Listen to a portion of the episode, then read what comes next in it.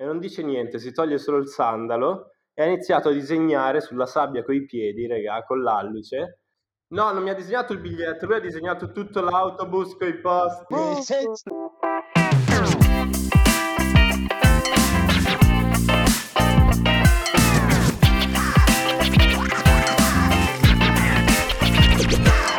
Ciao. Graffiti.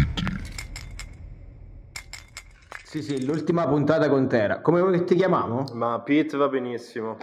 Per gli amici Pete è super ok. Vai, ok. Bene, ma allora noi ti conosciamo come Terabyte, poi ti sei evoluto e sei diventato Teradrop. Ci vuoi raccontare un attimo questa, questa cosa, questo cambiamento? Allora, guarda, nel- quando ho fatto l'artistico al liceo, insomma, è lì che più o meno dove ho iniziato a approcciare anche i graffiti, c'erano i piccoli gruppetti di crew varie e poi c'era la scuola bombardata, quindi chiaramente ho approcciato lì, ho cambiato, non lo so, penso 100 nomi, quindi era un continuo anche lì non essere mai sicuro, mi facevano schifo. Poi dopo era proprio quel periodo che facevo, non dico lettere, però ogni tanto ci provavo così, quindi mi, mi importava parecchio, magari se c'erano delle lettere mi facevano cagare nel nome, lo cambiavo così di qui di là finché non so, è arrivato Terabyte per una questione, non so, mi piaceva che fosse una mm, grande capacità di memoria, no? Poi col tempo ha iniziato a farmi abbastanza schifo anche quello. E, mm, detta becera, dovevo trovare un nome per Instagram e non volevo mettere Terabyte. E era un periodo un po' intrippato con Massivatta che ho messo la loro traccia combinata col mio nome in verità, quindi è Teardrop al posto che Teardrop e, e funziona un po' così. Poi mi piace, in verità ora, eh. No, ma è bello ragionare sul proprio nome, che poi tu non lo scrivi, cioè tu alla fine fai figurativi. No, no, difficilmente taggo poi. Eh, eh, fissarti così sul nome è proprio figo, cioè avere una ricerca pure nel, nel proprio nome. Cioè penso, Lorenzo, a te è mai capitato di, di fissarti così sul nome, sul No, tuo nome avuto, ho avuto il nome da battaglia, l'ho avuto a 15 anni, peso, perché pesante, perché ero evidentemente robusto. E quindi eh, Di sì, carattere, poi ovviamente di mi ha dato un nome pesante, pesante. ho detto no, ma è di carattere, non è fisicamente, non era body shaming. Eh, Esatto. Però a me subito, secondo me, chi mi ha dato quel nome che è Davide Yodaman mi ha fotografato e me lo sono portato Mm. appresso per sempre, però per me io ho sempre fatto lettere, mentre lui facendo figurativi il discorso è completamente diverso poi alla fine. Minchia. No, infatti sì, e infatti Pie, ci vuoi, ehm, vabbè, allora ripetiamo di andarvi a vedere le, le sue cose su Instagram per capire cosa stiamo dicendo e per capire appunto quello che ci andrà a raccontare eh, Pietro. Infatti il tuo background artistico e li- la tua influenza, cioè quale, come arrivi a fare le cose che fai? Guarda, in verità, cioè, mh, le cose che sto facendo adesso, per dirti, ehm, è una ricerca che sta venendo fuori da un paio d'anni, non è da tantissimo. Cioè, quando mi sono approcciato poi effettivamente a fare graffiti, che per dirti, quando ti dicevo che ho fatto qualche lettera così erano schizzi su carta, non ho mai fatto oltre. E, e invece mi trovo molto più sicuro chiaramente sul figurativo, comunque sul naturalismo, così. E quindi da lì ero, ho iniziato a fare, a dipingere, principalmente facendo sfondi, poi trovandomi a che fare appunto con un sacco di gente che faceva lettere, era un attimo finire dietro il pezzo degli altri, appunto perché avevo un po' questa capacità di, di- di creare ambienti, fare questo tipo di situazioni. Poi da quella roba, ti dico, è maturato sempre un po' un interesse mm, un po' più, eh, un po' più preciso, più indagatorio eh, sul, su su cosa stavano andando a rappresentare, quindi varie magari eh, città, edifici, cose. E un po' ho iniziato a, mm, a fare selezione di quelle cose, decidere, ok, prendo una parte di tutti questi mega mondi che disegnavo per riuscire a isolarla e far sì di, di dare valore a quella cosa e in quel modo diventava, non so, la, la- mia roba, no? Come quello che scrive appunto il suo nome uh, bello grosso, io piazzavo il mio, il, il mio concetto isolato quando è un edificio, metti, ora stanno venendo fuori tutte queste robe molto più eh, geologiche. La, primo, I propri primi mesi che l'anno scorso siamo entrati in quarantena, eh, ho tirato fuori dei cassoni proprio di giocattoli, robe che avevo da, da bambino. Ho trovato un sacco di libri che avevo, tipo di, di scienza, di illustrazioni naturalistiche, quei libri lì che avevano appunto queste illustrazioni anche un po' di stile un po' più, non so, non contemporaneo, insomma, tutte belle pastellate, super mh, delicate.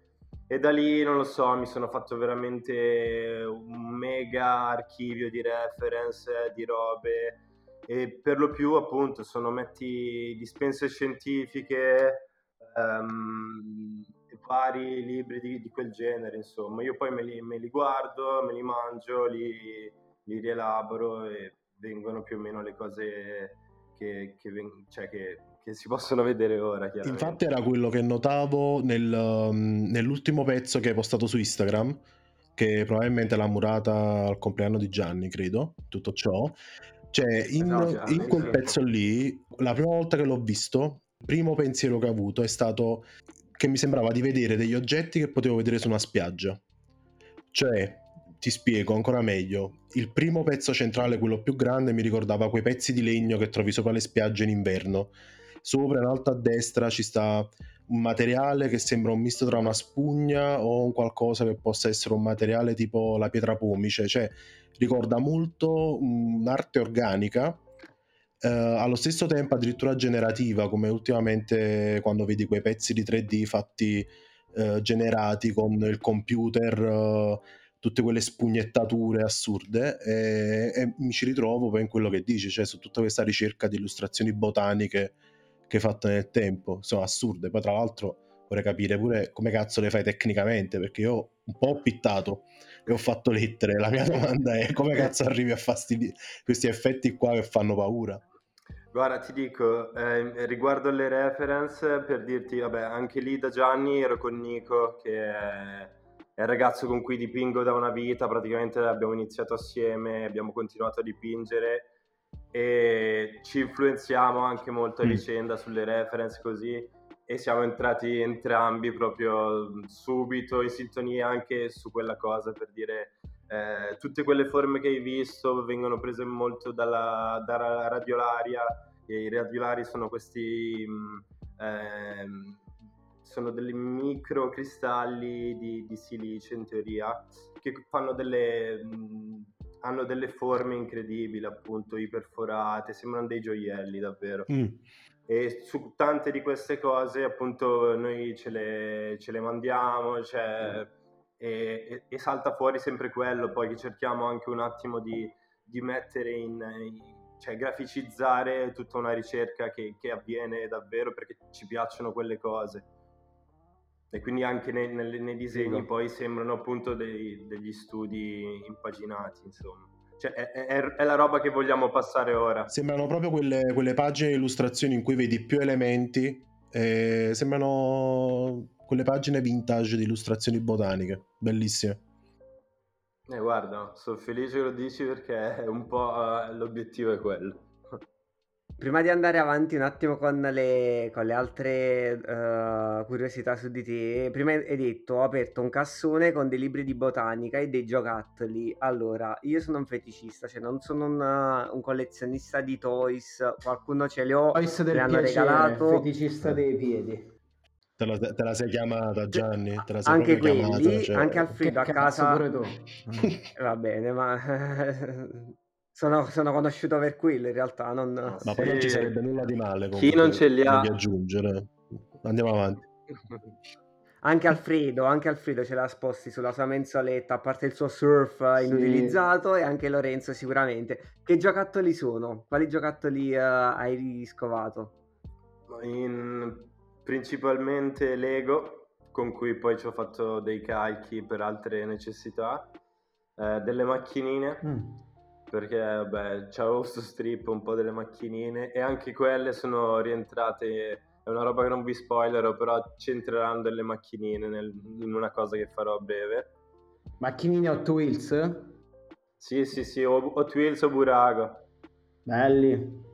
però di- anche molto semplici. Giocattoli educativi.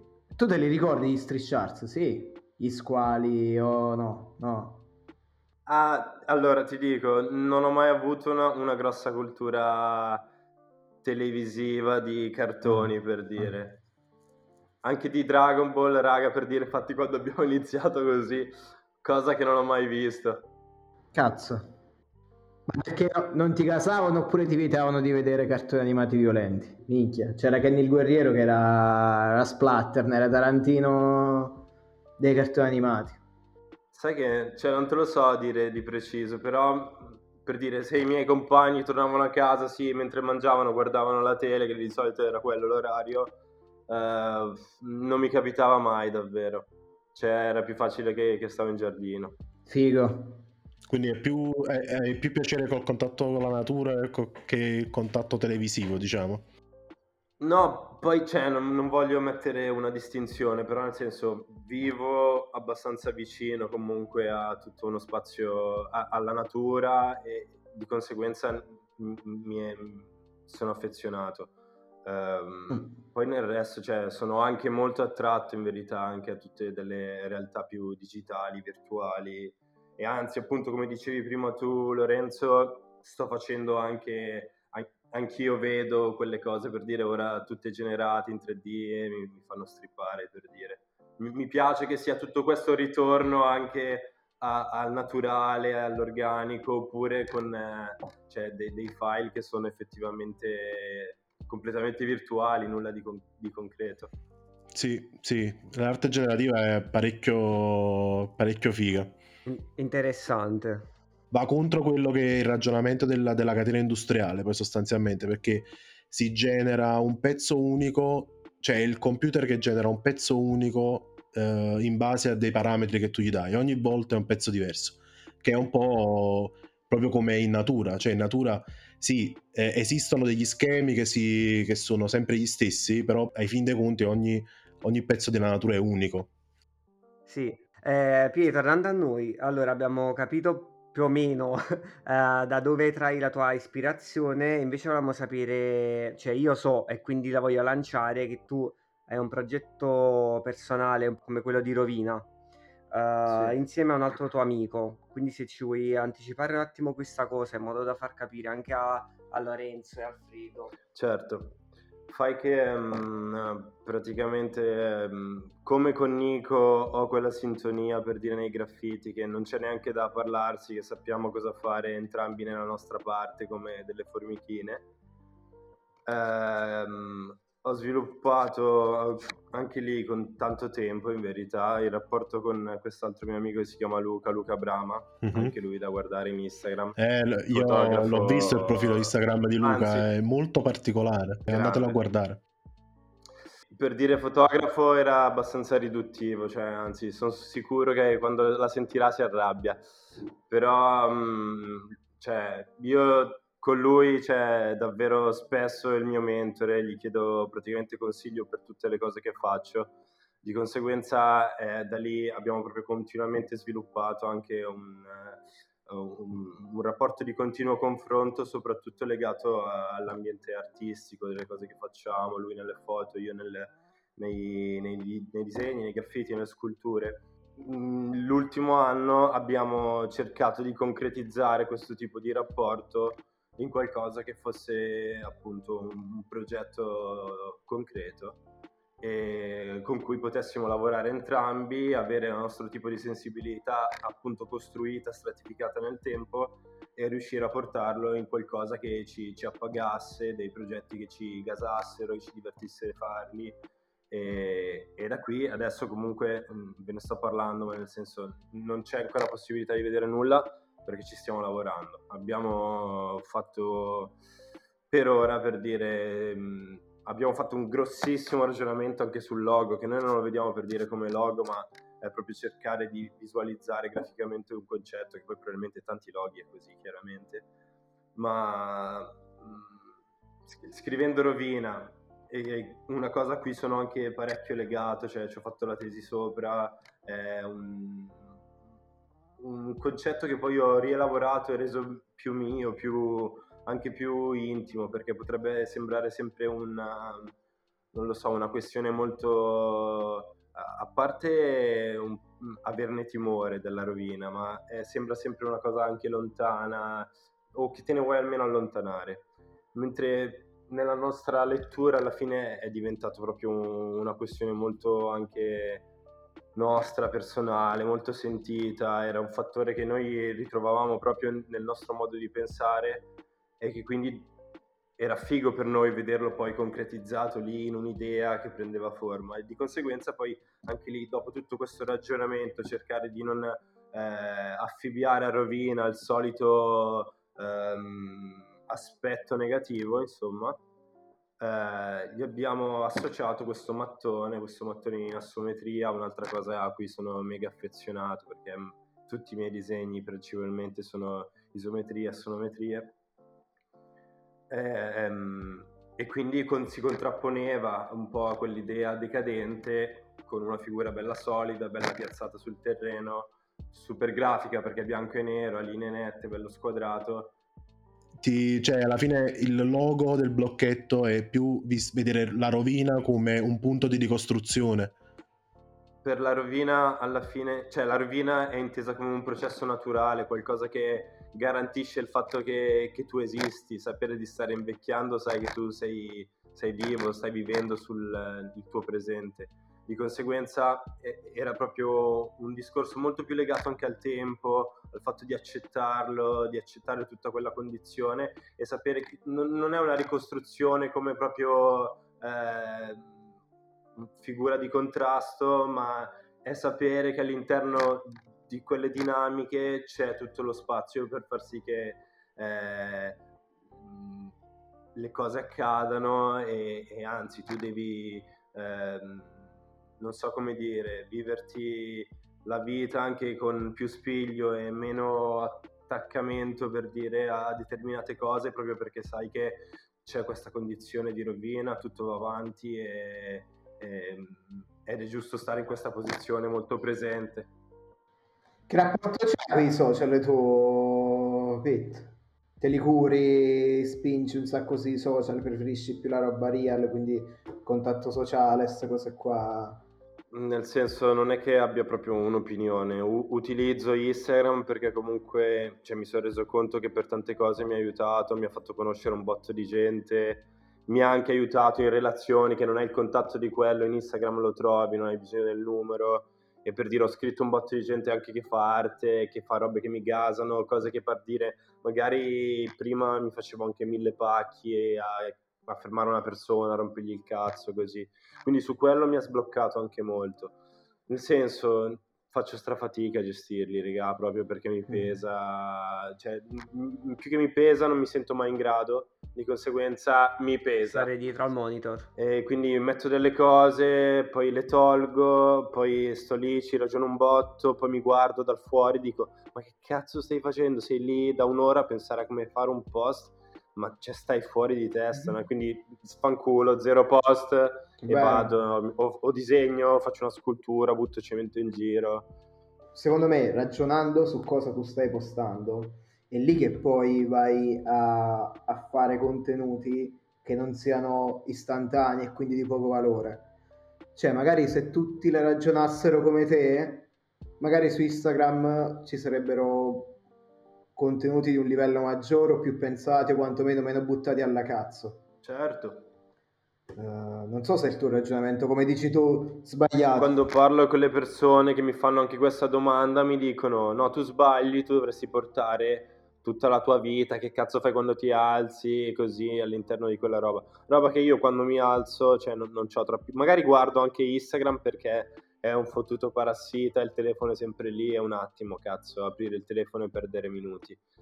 Però nel senso, eh, cerco anche di, eh, di, dire, ok, è quella cosa, eh, mi serve pensare che comunque lo utilizzo come canale comunicativo, come dicevi tu, e quindi io all'interno creo un contenuto che per gli altri comunque è fruibile, di conseguenza non, non posso neanche troppo cazzeggiare, almeno a me non mi va di, di far sì che, che, che, vengo anche solo frainteso per dire, quindi preferisco lì mettere quello che faccio, per, per dire, cioè sono in puzza da mesi, perché io faccio anche un botto di altre robe, faccio sculture, faccio cose che hanno, sono più legate magari alla sfera, vabbè, lontana dai graffiti, non lontana dai graffiti, però c'è più di mostre, più di di gallerie d'arte, cioè è, è dove punto chiaramente. E quella roba lì per dire, faccio sempre ora che ho il profilo di graffiti a dire ok, mm. adesso posso per dire una scultura. È una roba che mi blocca perché eh, mi sembrano a volte due immaginari che vanno un po', cioè più che due immaginari, due supporti che sono un po' magari lontani, che non costruiscono un, un immaginario semplice, fruibile all'interno del profilo e quindi non li posso ed è una roba che mm, cioè, mi sta un po' facendo peso perché faccio un botto di altre robe. Lo, ti faccio una domanda così avevo proprio curiosità, ma tipo tutto il ragionamento che hai fatto sul, um, sulla ricerca, uh, quindi dello stile delle figure, tutte le reference che tu hai e che poi butti nei graffiti, fanno parte anche della tua pro- produzione di sculture? Guarda, No, infatti la cosa non è così. Io mi, mi, mi pesa un po' delle volte mischiare, per dire, magari un graffito con una scultura, proprio perché mh, purtroppo, me, cioè non è purtroppo, me le vedo in due contesti differenti. Di conseguenza, quando so che arrivano tutte e due da, dalla stessa esigenza, dallo stesso immaginario, ed effettivamente poi a vederle anche insieme, no, non è che abbiano proprio un non è che cozzano, nel senso tu ci, ci potresti pure legare il, il, tutti i fili che vuoi, però ho delle, delle, difficoltà spesso poi io ah, probabilmente vedo Instagram anche come un portfolio, come qualcosa che uno deve guardare in maniera scorrevole e facilitata, tra virgolette, di conseguenza a volte non vorrei creare dei, dei, dei, salti troppo netti, cosa che comunque io adesso per dire ho tolto un botto di graffiti dal mio profilo, di tutte le robe che facevo un po' prima, così. Per dire l'anno scorso ho fatto quattro club in Spagna, completamente pittati, quindi un sacco di pezzi, ma, ma che non, eh, cioè, non, mi appagano a me come per quello che voglio postare. Probabilmente in Instagram far vedere che ho fatto quattro club sarebbe cioè, super peso, c'è una roba che crea attenzione, poi eh, è un club di fumatori, quindi ci passa un botto di gente, tutti quei ritorno lì però davvero cioè, n- non me li sentivo miei all'interno della ricerca, li ho fatti perché chiaramente faccio anche commissioni ed è quello che mi, mi garantisce anche di poter continuare a fare graffiti per i cazzi miei. E però poi per dirti invece sulla questione proprio delle sculture, io mi ricordo un altro mio professore, quello con cui ho fatto la tesi, che è anche lui un grandissimo Giovanni De Lazzari, il mio professore di anatomia, che mi fa tu dovresti riuscire a tradurre tridimensionalmente i disegni che fai. Io all'inizio dicevo, ma minchia, cioè, come, come, cazzo potrei farlo, no? Se non facendo mai mm. dei modellini e le cose strane.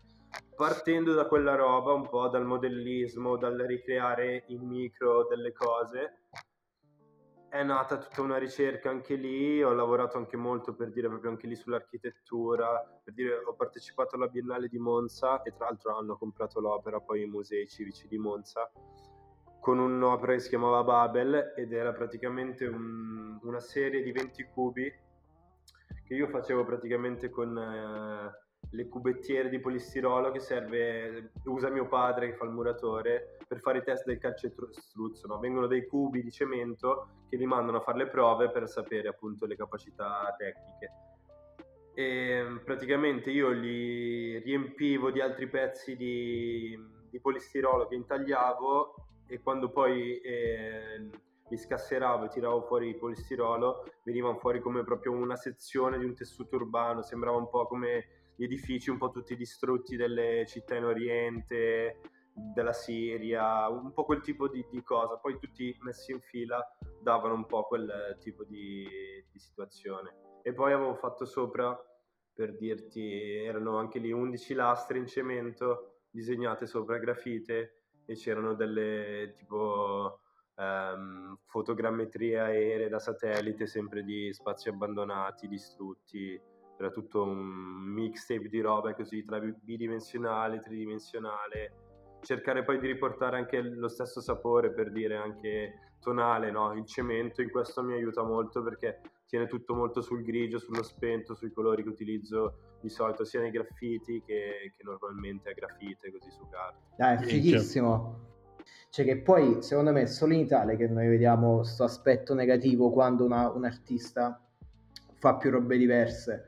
Tipo, uh, se prendi per esempio campo musicale, abbiamo un artista in Italia, un cantante in Italia che si mette a fare altro, viene visto come il tipo commerciale, il tipo che fare soldi. Subito. Quando poi in America c'è gente come Travis Scott che minchia, ti fa il rapper, ti fa il designer, il fashion designer, ti fa...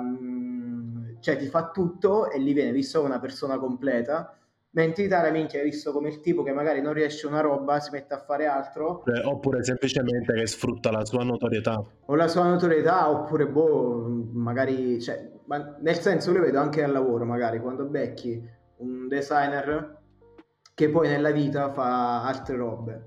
Tu magari vieni, cioè quello viene visto come una persona che magari tipo ok, non dedica abbastanza tempo al lavoro, non, non, riesce bene al lavoro, allora prova a fare altro. Cioè, sto fatto delle figure poliedriche, secondo me in Italia è vista ancora come una roba, mh, mm, cioè non di valore, non gli viene dato valore. Alla poliedricità in Italia, nella comunicazione in campo artistico, non gli viene dato valore. Anche perché comunque è una cosa, penso che sia abbastanza difficile da comunicare in, in maniera eh, semplice, nel senso appunto se effettivamente è la, è la, tua sensibilità che si trasferisce in più ambiti, in più campi e le persone ricepiscono subito sta roba come per Travis per dire o per Tyler, un altro per dire che avevo messo anche in uh, o i Brockhampton, sono tutti dei gruppi regà che guardatevi anche loro perché per dire loro sono un gruppo di non so sei artisti che rappano mi pare ma sono in 15 nel collettivo, gli altri sono videomaker eh, fashion designer, gente che gli cura i vestiti, cioè sono proprio una cazzo di, di factory di, di, di, contenuti, non è solo musica. E... Poi, senti, ci puoi, uh, ci vuoi raccontare un aneddoto, magari in, in qualche tua avventura da, da graffiti uh, o, o, extra, magari, c'è qualcosa che, che ti ha segnato pure?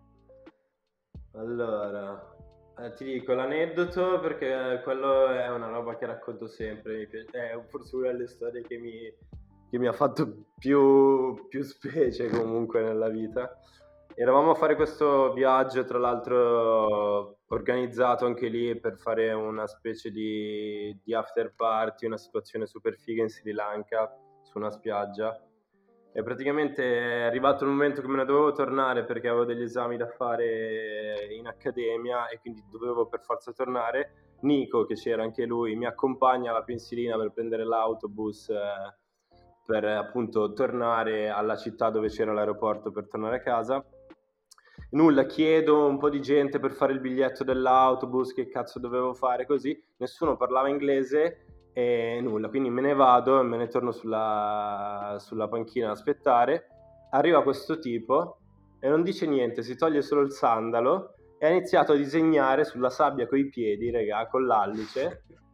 E praticamente lui mi ha disegnato il bus e, e mi ha spiegato che dovevo praticamente comprare un biglietto numerato perché altrimenti cioè, combinavo un casino sul bus che se salivo senza eh, scombinavo tutti i posti degli altri che avevano preso il biglietto. Però cioè, lui si è messo proprio, ha tirato delle linee incredibilmente dritte coi piedi.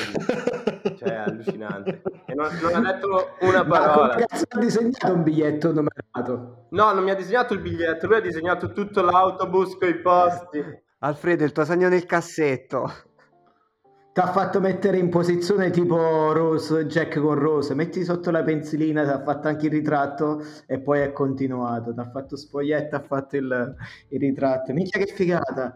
Si parla di Titanic in questo caso. Ah boh, che cazzo lo ricorda Titanic? Ah, Alfredo, comunque il tuo sogno nel cassetto, uno sri lankese che, a piedi nudi che disegna sulla sabbia, cioè, dici la verità, è il tuo sogno sì, lo, lo vorrei qua stasera a cena, proprio a disegnarmi a terra mentre mangio, capito? Sì, do- dove, dove avere, dove avere un alluce sottilissimo, fine. Cioè... P- possiamo definirlo il tuo maestro d'arte. Sì, aveva una gestualità incredibile proprio, cioè da maestro calligrafo. Cioè, aveva anche l'unghia lunga per tipo... Intingeva nell'inchiostro. Come se... Eh. Ah!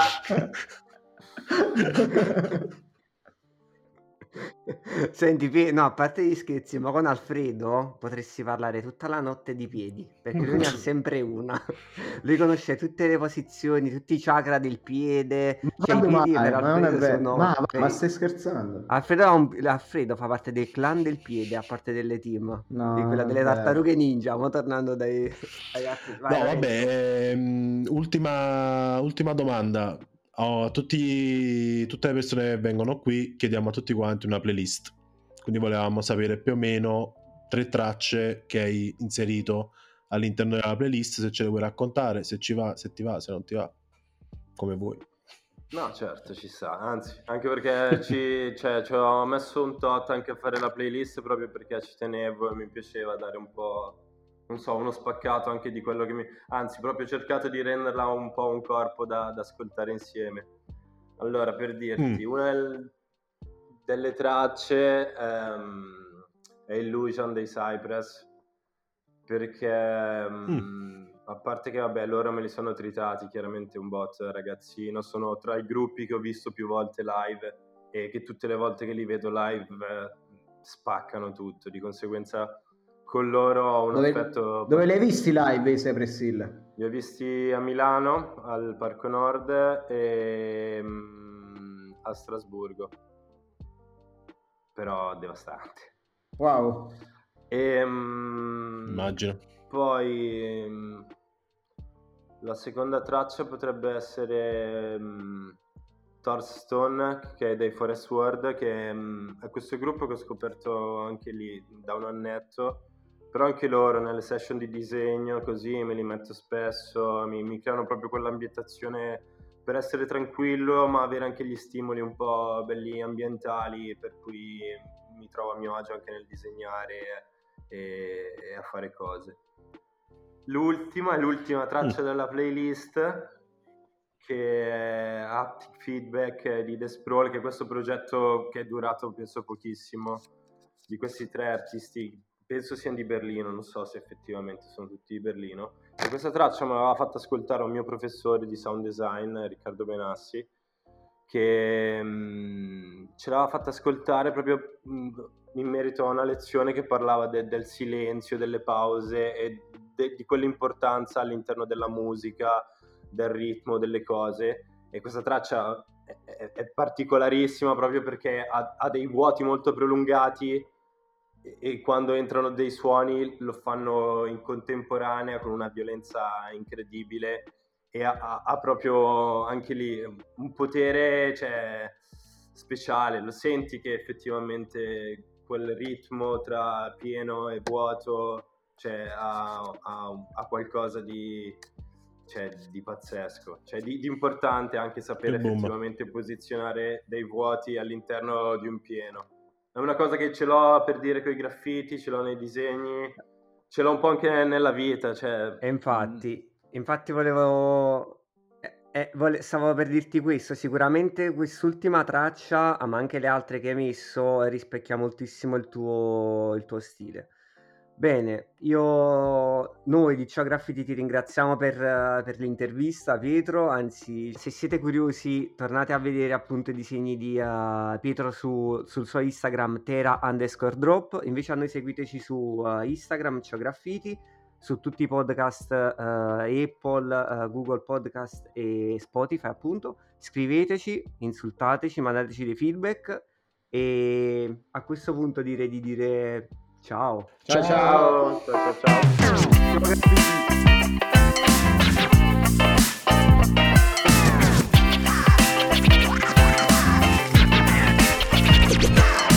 Ciao!